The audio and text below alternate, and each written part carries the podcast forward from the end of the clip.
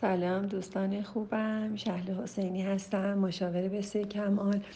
دوستمون نوشتن که پسر من هشت سالشه. چون با خانواده همسرم در یک ساختمون زندگی می‌کنیم پدر بزرگ مادر بزرگ و بچه ها رو خیلی تربیتشون تاثیر گذاشتن از بچگی و خیلی اونا رو خصوصی. اونا رو مخصوصا که حالا پسر بزرگم رو باعث شدن که جایزه ای بار بیاد. حتی پدر بزرگش می‌خواد روزانه برش خوراکی بخره. میگه می‌خوام جایزه بخرم و از بچگی گفتم این جایزه نیست این اسمش فقط یه خوراکیه. الان بابت یه سری کارا میگه باید برام جایزه بگیرید و من مقاومت می‌کنم و میگم واسه خودت کردی و واسه خودت نمره گرفتی اما همسرم کمتر این مقاومت همو داره اما من باید چیکار کنم؟ تا اینو از سرش بندازم و پسر کوچیکترم که چهار سال و نیمش هست مثل بزرگتره نشه. دوستتون دارم دوست خوبم. مرسی که احساست و تربیتت رو با ما در میون گذاشتی. دوست خوبم مقاومت شما کاملا پذیرفته نشده است.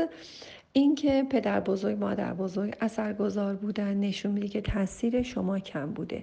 همیشه هر کدوم از شعرهای مولانا و استادان بزرگ هر چی که می‌خواین بخونید همیشه فکر کنین که این شعر چه پیامی برای من داره.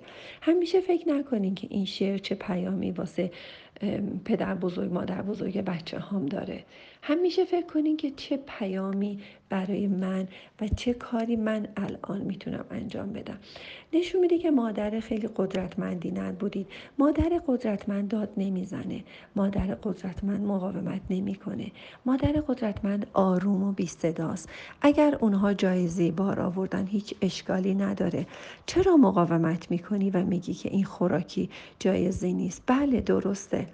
اشکالی نداره. ما نمی‌تونیم که به تنهایی بچه رو تربیت کنیم. تربیت بچه های ما تحت تاثیر خیلی عوامل اجتماعی و بیرونی هست و ما بچه ها رو برای همین از نوزادی می‌خوایم تحت کنترل خودمون باشه. اشکالی نداره. کاملا راحت و آروم باش. اشکالی خیلی هم کار خوبی کرده. مرسی. دمش کرد مرسی که برات جایزه می‌خرم.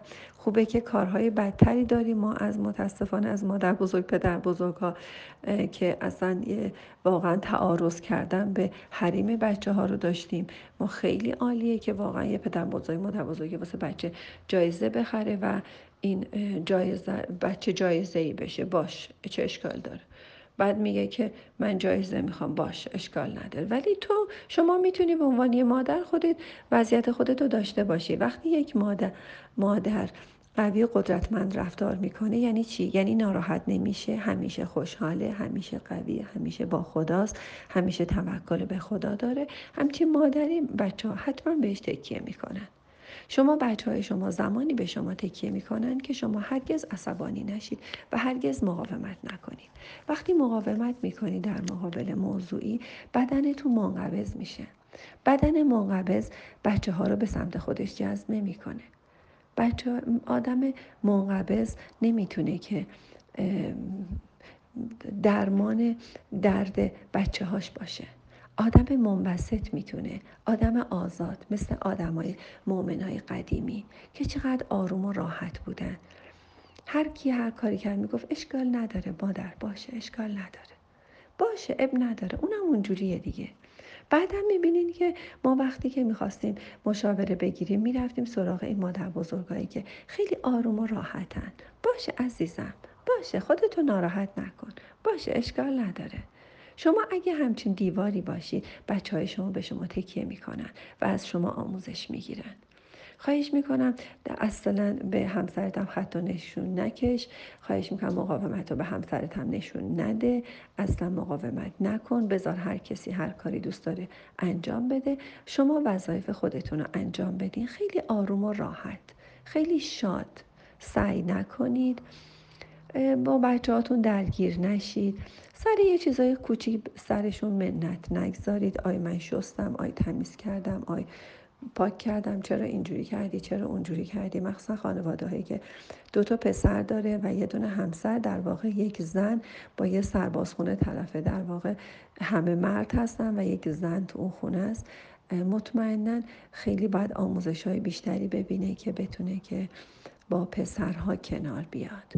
و این هم یه موزل اساسی واقعا مادرها هست. بهتره که آموزش ببینید که با یه مرد چطوری رفتار کنید اگر نه که اونجا خیلی بهایی نخواهید داشت و اگر مقاومت کنی اگر بخوای که به همسر خطا نشون بکشی که اینجوری کن اونجوری کن مطمئن باش من بهت قول میدم که پسرت هیچ وقت یه زنی مثل شما رو نمیره انتخاب کنه چون از شما الگو برداری نمی‌کنه و دوست داره یه خانمی پیدا کنه که کاملا با مادر خودش متفاوت باشه.